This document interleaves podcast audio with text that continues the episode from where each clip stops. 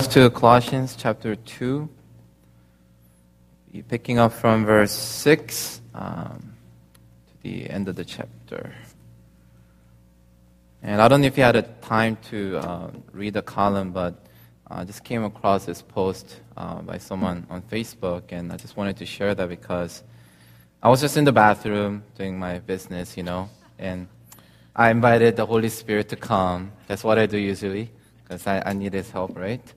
To release the stuff and be filled with uh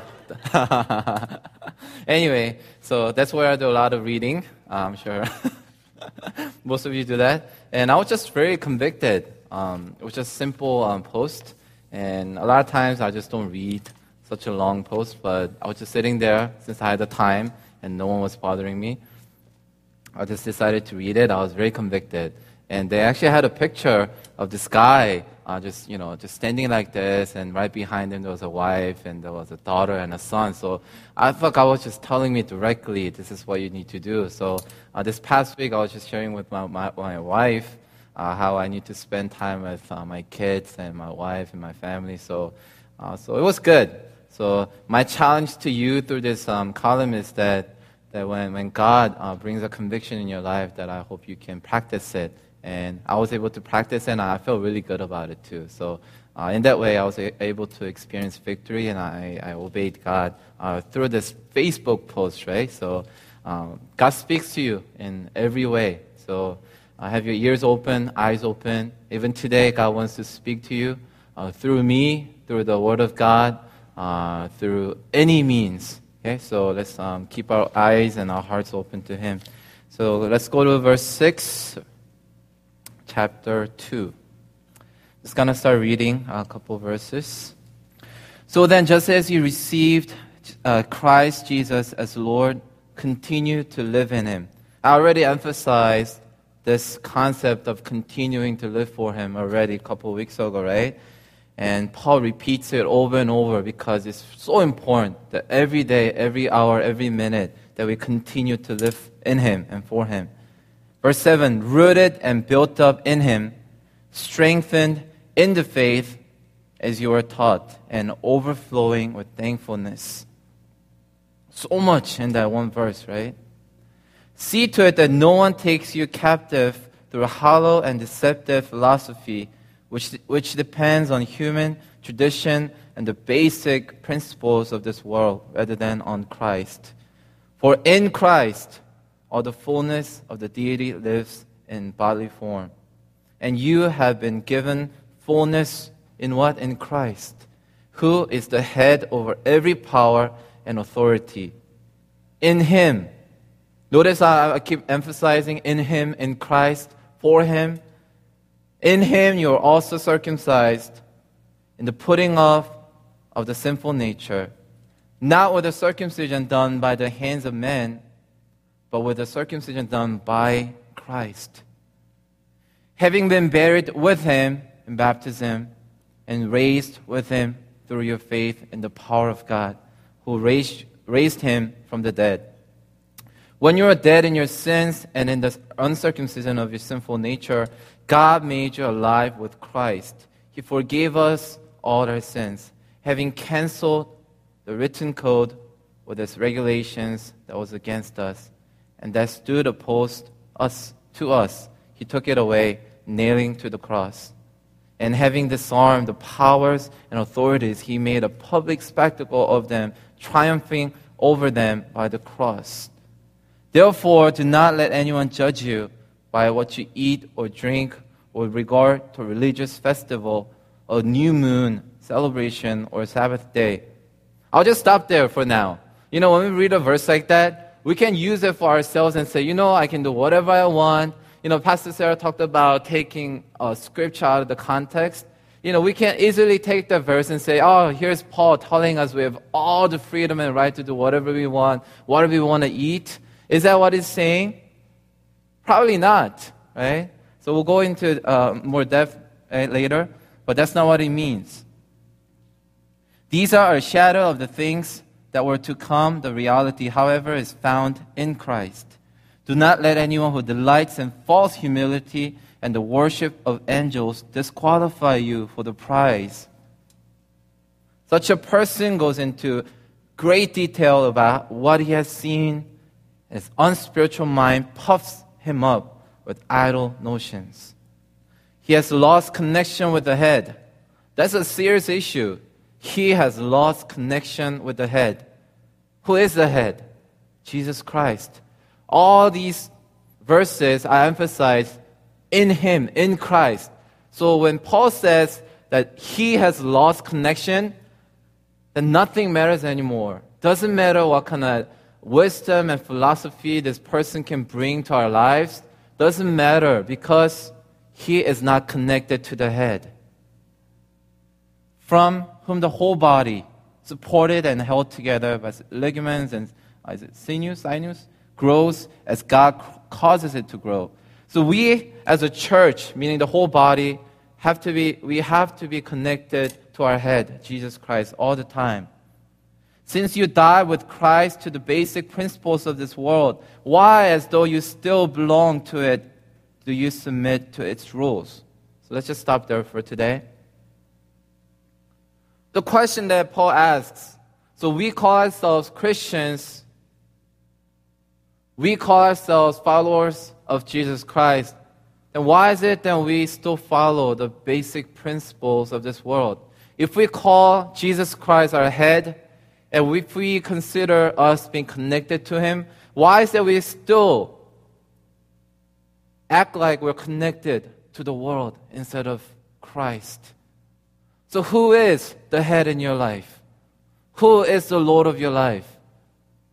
Are you the king of your life? Are you the Lord of your life? Do you control everything? Or is Christ the head of your life, head of this church? That's a question we have to answer, right? For the past few weeks, we talked about how we're made new in Christ, how He has given us new purpose in our lives. Remember, I talked about even through Ephesians uh, during talk meetings that God made us new, that He showed us favor, His grace. Why? Because He has a purpose in us to do good works that He planned long ago. That's what Paul says in Ephesians chapter two, right? So what is the purpose? We have to struggle and find out what the purpose is. What does it mean to be made new? And Pastor Sarah talked about last week how this new life that we have, it's not an easy life. It's not a cruise control where we just, okay, I accept you, and I'm just going to enjoy my life. No suffering, no pain. Is that what it is? No. She said, suffering will come, and there's joy in it if we put ourselves in Christ. If we're not in Christ, guess what? There won't be any joy. There will be suffering, but we'll be suffering without cause, suffering without purpose, suffering without goal. So how is your life right now? Pastor Sarah talked about it last week. Were you able to live your life? Figuring out the real reason for your being. Did you ever ponder about it? Why am I living? Do you wake up every morning and ask the question, why am I alive today? What's the purpose of my life today? God, can you teach me? I guess that's that's the beauty of early morning prayer, because you're kind of forced to go on your knees and kind of ask God, God, what do you want me to do today? Would you guide my lips, my thoughts, my actions? So every morning, do you go to God and tell Him, God, and ask Him, God, what do you want me to do today? How do you want me to be today? Do you want me to be a son of Christ? That's what you want, right? We have to ask those questions. So without a purpose in your life, we don't have a reason to live on this earth. And how, remember how she she was uh, just bringing conviction into our lives, sharing how we follow the fine-sounding arguments, right? And even this past Friday, we had a conversation at McDonald's with Leo and Rachel and Leah and our, our worship team people, right? And we talked about how sometimes we buy into these, these arguments and culture and the laws of this nation. And we just kind of move on with it, right? And kind of go along with it, not really questioning what the purpose is. So how are you affected by that sounding arguments that you hear over and over at your schools, at your workplace? Even at church, maybe amongst your friends, we emphasize what the world is saying more than what the Bible is saying. Pastor Sarah cried out and said, "You call Bible irrelevant? Was it relevant to you this past week? Was the Word of God relevant in your life? Did God bring conviction to you? The Word of God that you're reading, Word of God you heard, the Word of God that you treasure in your heart was not something that's just hidden in your heart, but it just brought life into your living. Did that happen? If not, maybe we wasted another week." The same message that I'm hearing from God over and over is that I can't waste my life any longer. We can't. Doesn't matter if you're eleven years old, twelve years old, fifty years old. We just can't waste our lives any longer. You never know. You never know when God will call you home.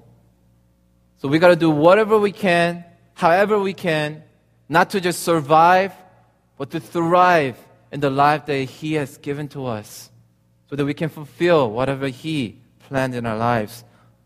Right? So today, he begins by saying, "So then, just as you receive Christ as Lord, continue to live in Him." See, today, in the passage, he, he mentions some of the fa- fine-sounding arguments, some of the traditions, human traditions, regulations, and principles that these people were following. They were affected by it. At the same time, our church right now, we are affected by the culture. We're affected by this America. And what, what people say out there, what the news is telling us, what our school is teaching us. So what are you going to do about it? How are you going to handle that?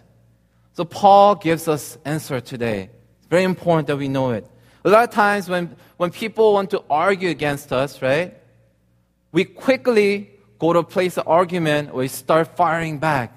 We counterattack by saying, "No, you're not right, you're wrong, and these things are the reason why we believe."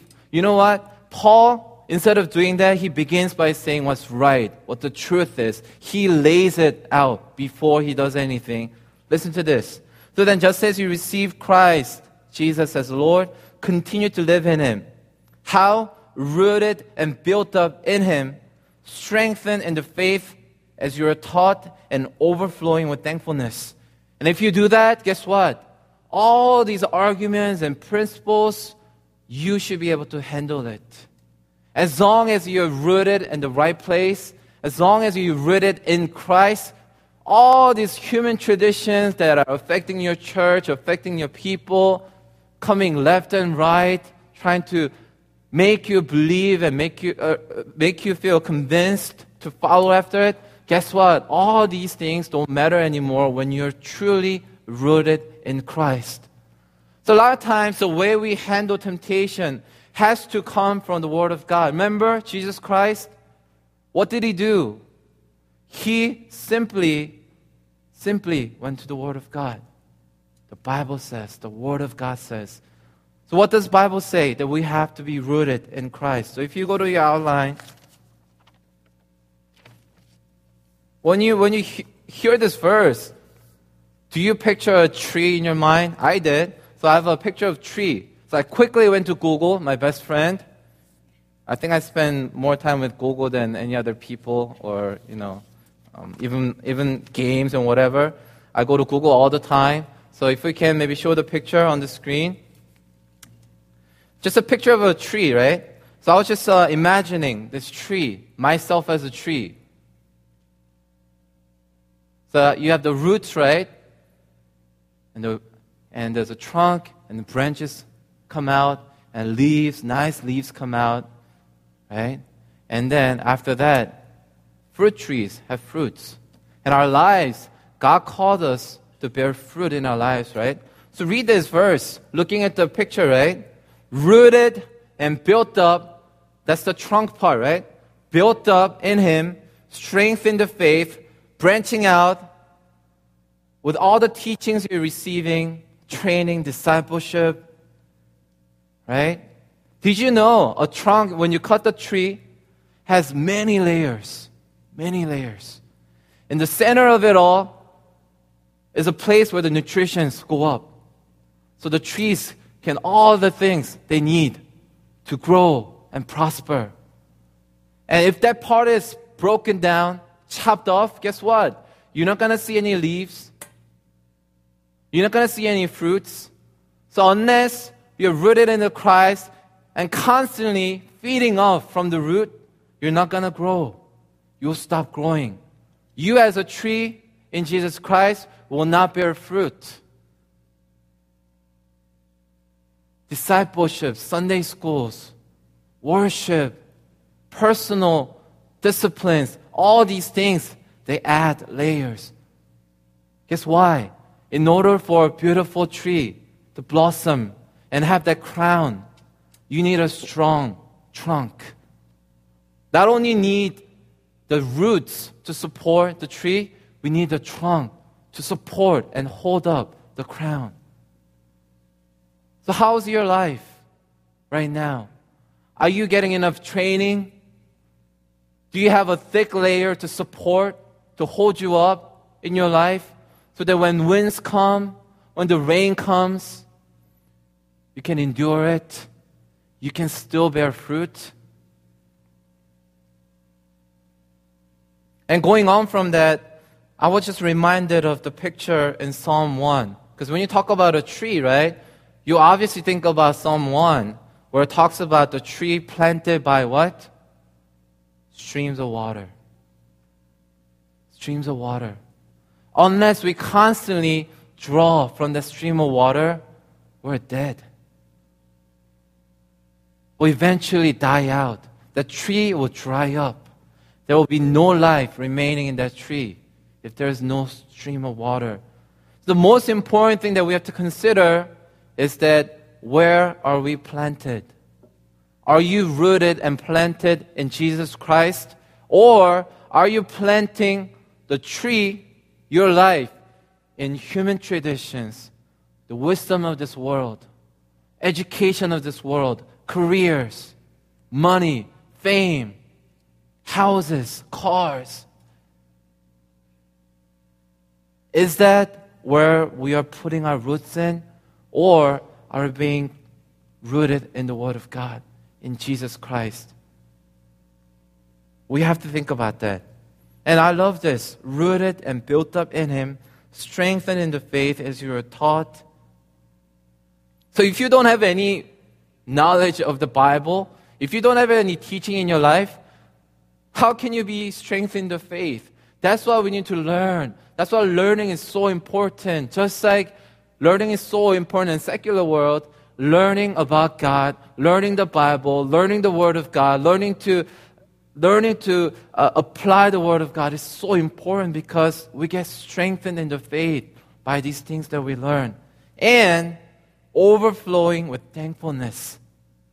Talking about fruit in your life, if a person can't stop giving thanks to God, I guarantee that person is in the right place. I guarantee if a person can't stop thanking God, giving thanks to God in their suffering, in the midst of hardship, that person is in the right place. That's what Paul says. If you are in the right place, you will overflow with thankfulness. Not because your circum... Not circumcision. circumstance... Not because your circumstance is working right. It's because you are in the right place with God that you are just overflowing with thankfulness. How awesome is that? Talking about fruit, right? So moving on. You know, thinking about the root, right? People really can't see the root. So for me, I can't really tell for sure whether you're rooted in Christ and how deep that is. I can kind of get an idea, right? Depending on what kind of tree that is. But if you take a tree, what, what happened to all our fake trees? You know, if you look from far away, a, a real tree and a fake tree can look the same. A fake tree doesn't have roots, doesn't have life. A tree, actual tree has life and has roots. But I can't see that with my human eyes. A lot of times as Christians, we can be fake as much as we want. Doesn't matter how deep your relationship with Christ is, you can still stand looking like a tree. You can still deceive a lot of people and call yourself as a Christian. But guess what? As you get closer and closer and examine their life, you can tell. You can tell that there's no life in that fake tree. Only a real tree has the roots go down to the ground. A fake tree can't bear fruit. The fruit that you see on it is fake. A lot of us were acting like we're a live tree or we're just dead. We don't have the roots anymore. We're just standing there. There's no life. We're not breathing life. So we need to look at ourselves and see whether we are rooted firmly in Jesus Christ or not. Because even a fake tree can look beautiful, right? We see a lot of trees out there. A real tree can be sometimes ugly. Just because there are life that has life in it doesn't mean that tree's gonna look better than a fake tree. So we can look good outside, but inside we're empty. Just layers, layers of fake stuff. So where are you now? What kind of tree are you? And where are you planted in terms of your faith? Just simple as that. It's a matter of whether you're in Christ or not.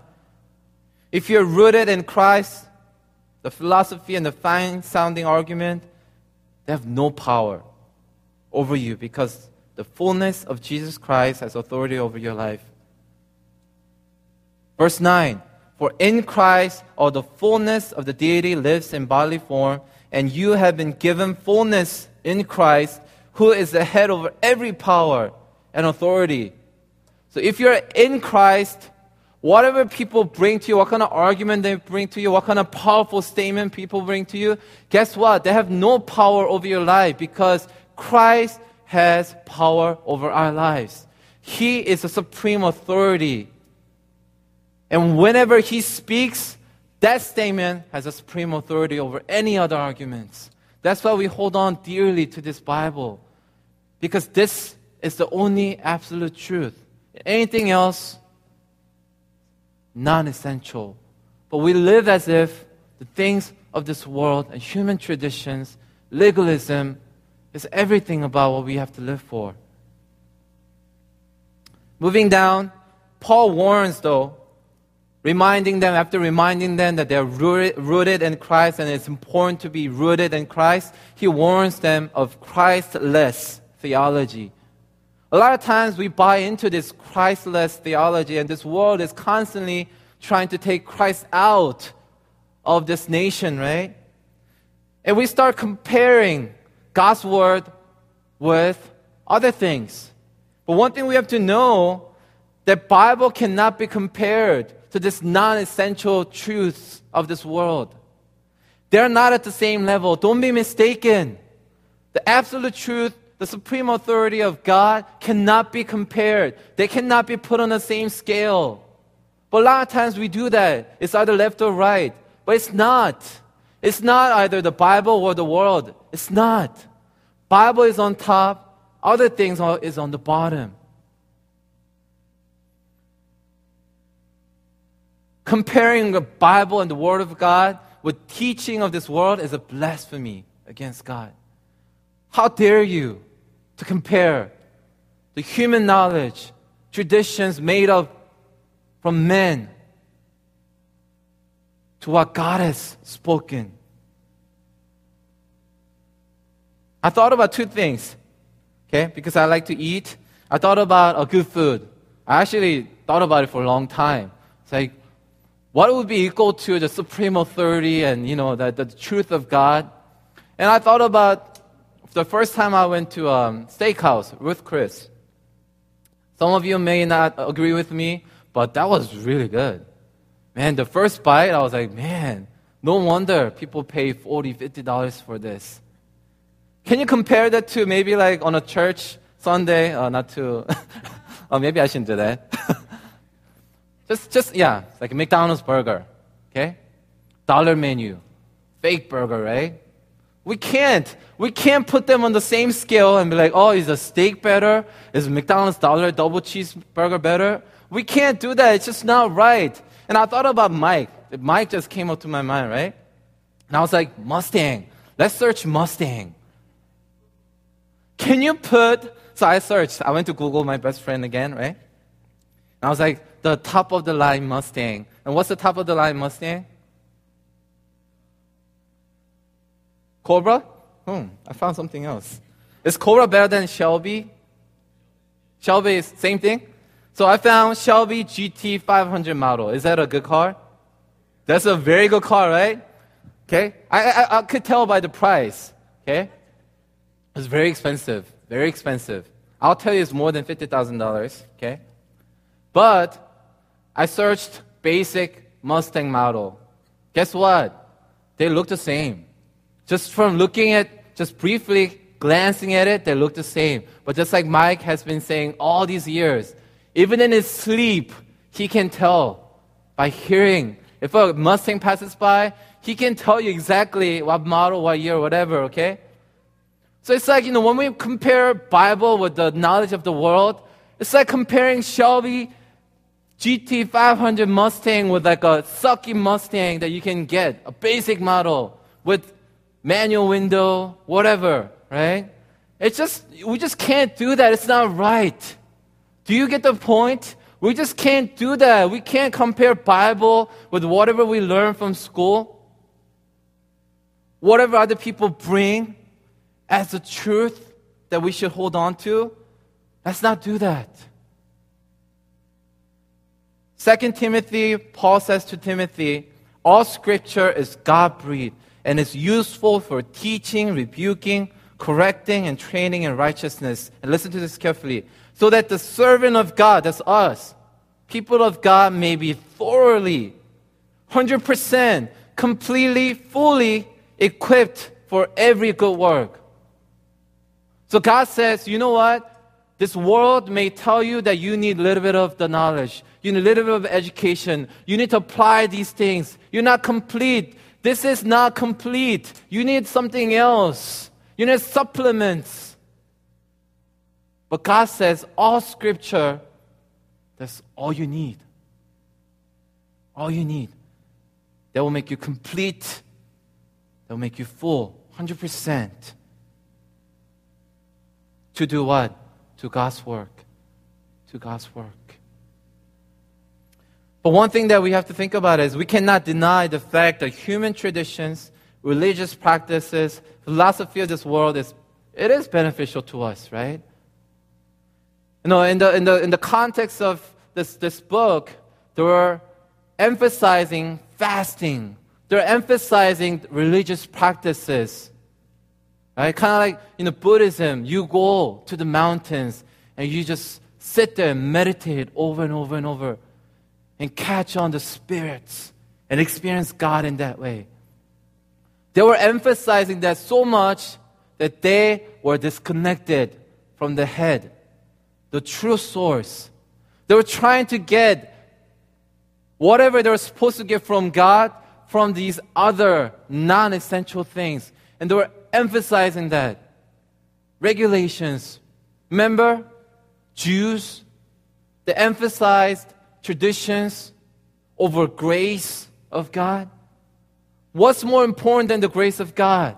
What's more important than the work of God that was done on the cross? How can you add more onto that? How can you subtract from that? Saying, you need to fast. In order for you to be saved, you need to do all these things. But we know that's not true. And they were dealing with that. Verse eighteen, do not let anyone who delights in false humility and the worship of angels disqualify you for the prize. And the person goes into detail about what he has seen. We find it all the time, right? We think just because they can connect with the spirits out there, that they are somehow spiritual. But God is saying, don't let anyone fool you with false humility. They can go into the mountains. They can act like the most hum, you know, humble person in the world. They may act like they're so spiritual, but that's not a real humility. A real humility is realizing that we're total wretched sinners before God. And we go into God's presence, we realize that God's grace is sufficient. And we find confidence in that and live with a different purpose. That is the humility that God wants us to have. The things that we can practice, religious practices, those things we have to be careful because they can bring false humility. We think because we do all these things, activities, we go to church and all these things, we are holier than other people. No. God calls you holy. God proclaims us as holy. These things, the truth of this world, whatever, the human traditions and regulations, legalism can't make us holy. So be careful that you don't buy into those things. Talking about loss, losing the connection with the head, Paul summarizes an objection to preoccupation as mystery experience, right? Seeing God and connecting with the spirits. When we do that, it causes us to detach from the faith community and also from our Lord Jesus Christ. It's like chopping off the head of a person. What happens? You die. There's no life anymore. And I read this in a commentary. Even as the head and body must remain attached for strength and growth, so must Christ and the church remain intimately related to one another. The believer's experience of God does not require visions of angels worshiping God. Rather, it is an experience of intimacy with Christ. The real sensation of His purifying love for us and within us that causes us to grow. It's intimacy. That's why we emphasize relationships so much. So if you go down to the last point that I have in your uh, in our outline. So what's the difference? The difference is that idea and knowledge with a relationship experience, which Bible today says, if you go to verse twenty-three, an appearance of wisdom. This world, just like the fig tree I told you about before, it has an appearance of wisdom. People look like they have everything together. But we know deep inside they don't. So we hold on to the ideas and knowledge over relationship and experience because relating and experiences, they take a lot of work. They take a lot of work. Suffering, enduring.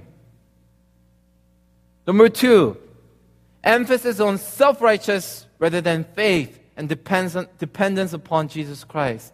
In Bible today, it calls, in verse twenty-three, self-imposed worship. Self-imposed worship. It's not something God wants to receive. It's something that we think God wants.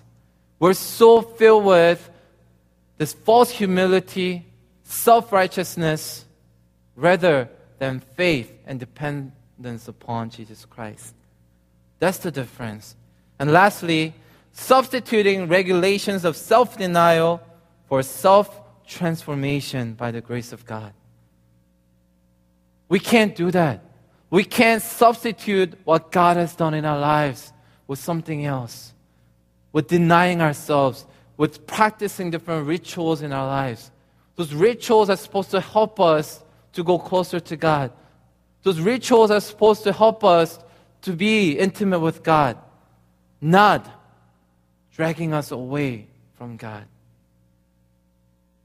So in the life of many Christians, we emphasize knowing what to believe instead of knowing whom to believe.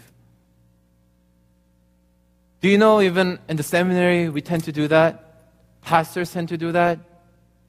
We want to study the scripture so much, we forget that we're studying about a person, not just content. Did you know, Christian, being a Christian, we're not just preaching content, we're preaching about a person of Jesus Christ.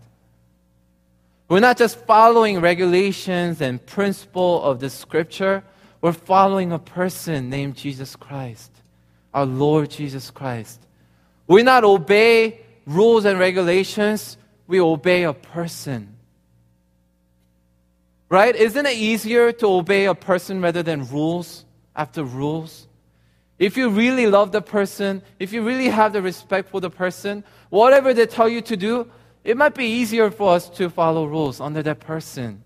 But if you consider the whole Christianity is all about principles and regulations and what not to do, guess what? You're not going to have a great time as a Christian. We are called to follow a person and to become like a person. And who is that person? Jesus Christ. That's what we're doing. We're not proclaiming so-called the gospel, just a message. We're proclaiming a person and what he has done on the cross. And that is the message that we pre- proclaim. So don't be mistaken. Don't miss out. Don't leave him out of the equation. That's why we have to constantly connect with him. So let me just read uh, a paragraph from um, a commentary that I, I thought was very convicting. Now I'll have the worship team come up and we'll close with worship. Faith that consists only of ideas and without practical experience of their th- uh, truthfulness and usefulness is easily shattered when it comes up against competing ideas.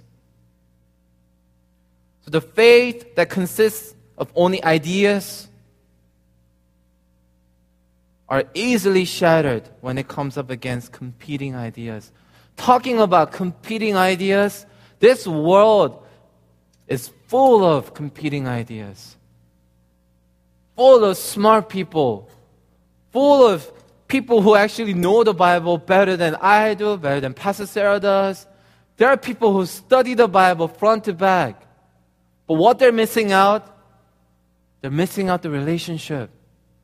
So if we focus too much on the content and the idea of the Bible, idea of Christianity, when we're faced against competing ideas, our faith is totally, totally shattered. That's what happens to a lot of people. Biblical faith is very concretely rooted in the teachings and the work of a person.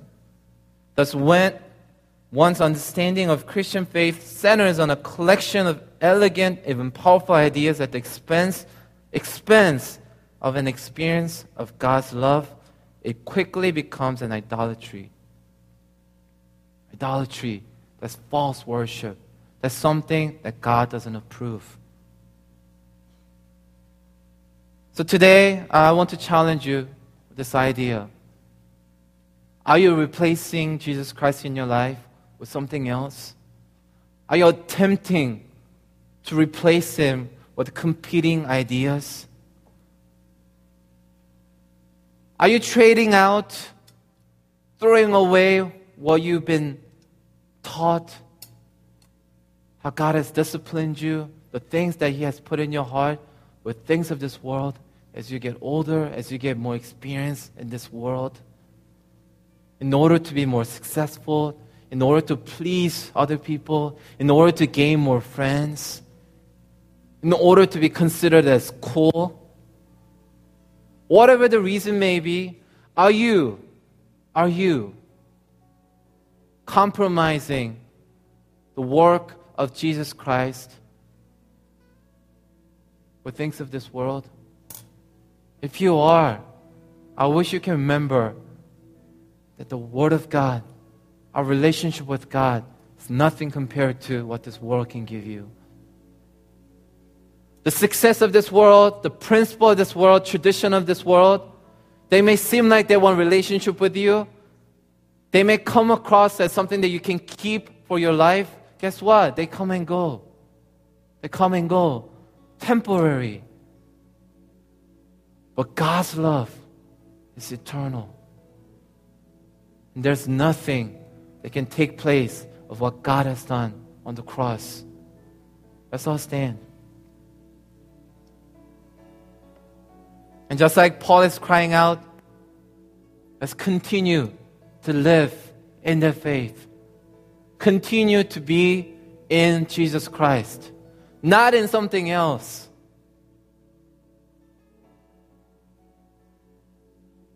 We'll sing the song, Till I See You.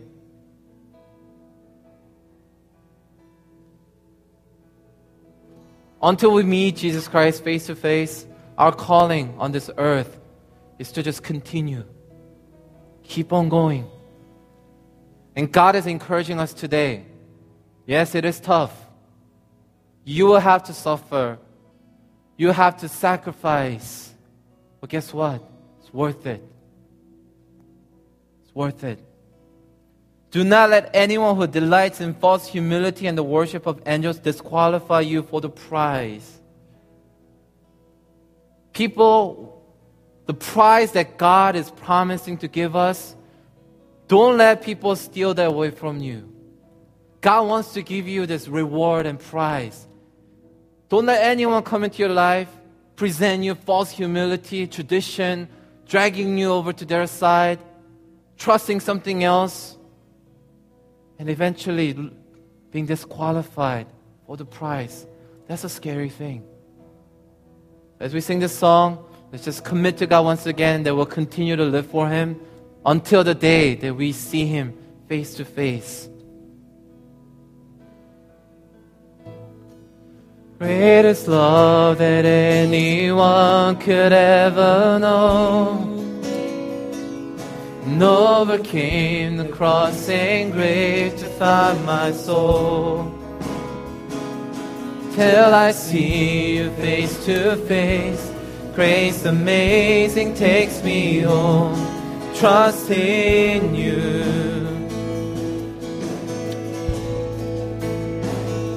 With all I am, I live to see your kingdom come. In my heart I pray you let your will be done. Till I see you face to face, grace amazing takes me home. Trust in you. Trust in you, God. And I will live to love you. I will live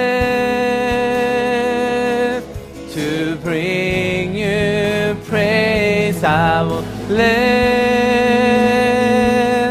a child in all of you. Say verse one one more time. Greatest love, the greatest love that anyone could ever know, and overcame the cross and grave to find my soul. Till I see you face to face, grace amazing takes me home. Trust in you. Yes, we trust in you, God. And I will live to love you. I will live to bring you praise. I will live a child in all of you. I will live, and I will live, I will live to love you. I will live to bring you praise. I will live a child in all of you.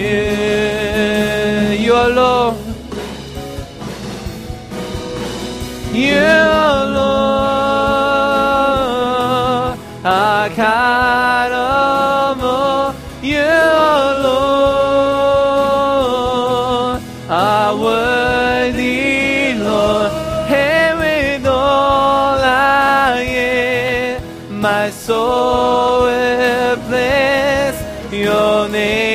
our Lord, yeah, our Lord, our God of all, you, our Lord, our worthy Lord, and with all I am, my soul will bless your name. Church, I will live, I will live to love you. I will live to bring you praise. I will live a child in of you.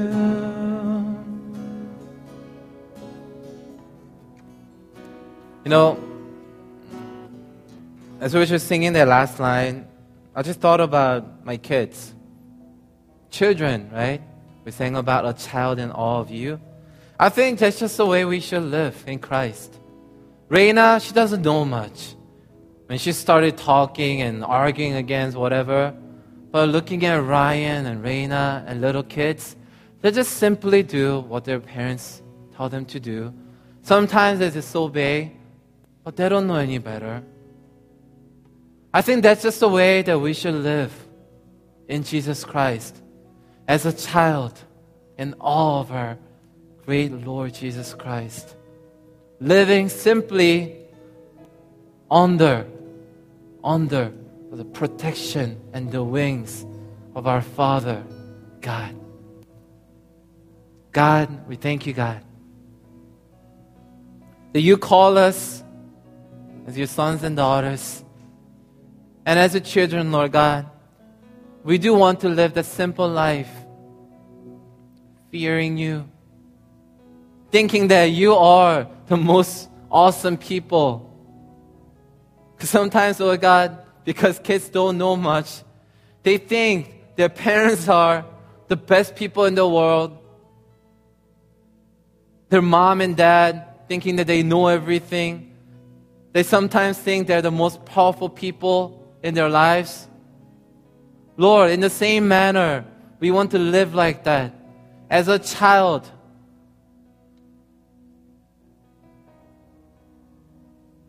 seeing you as the Lord of our lives, as our Father.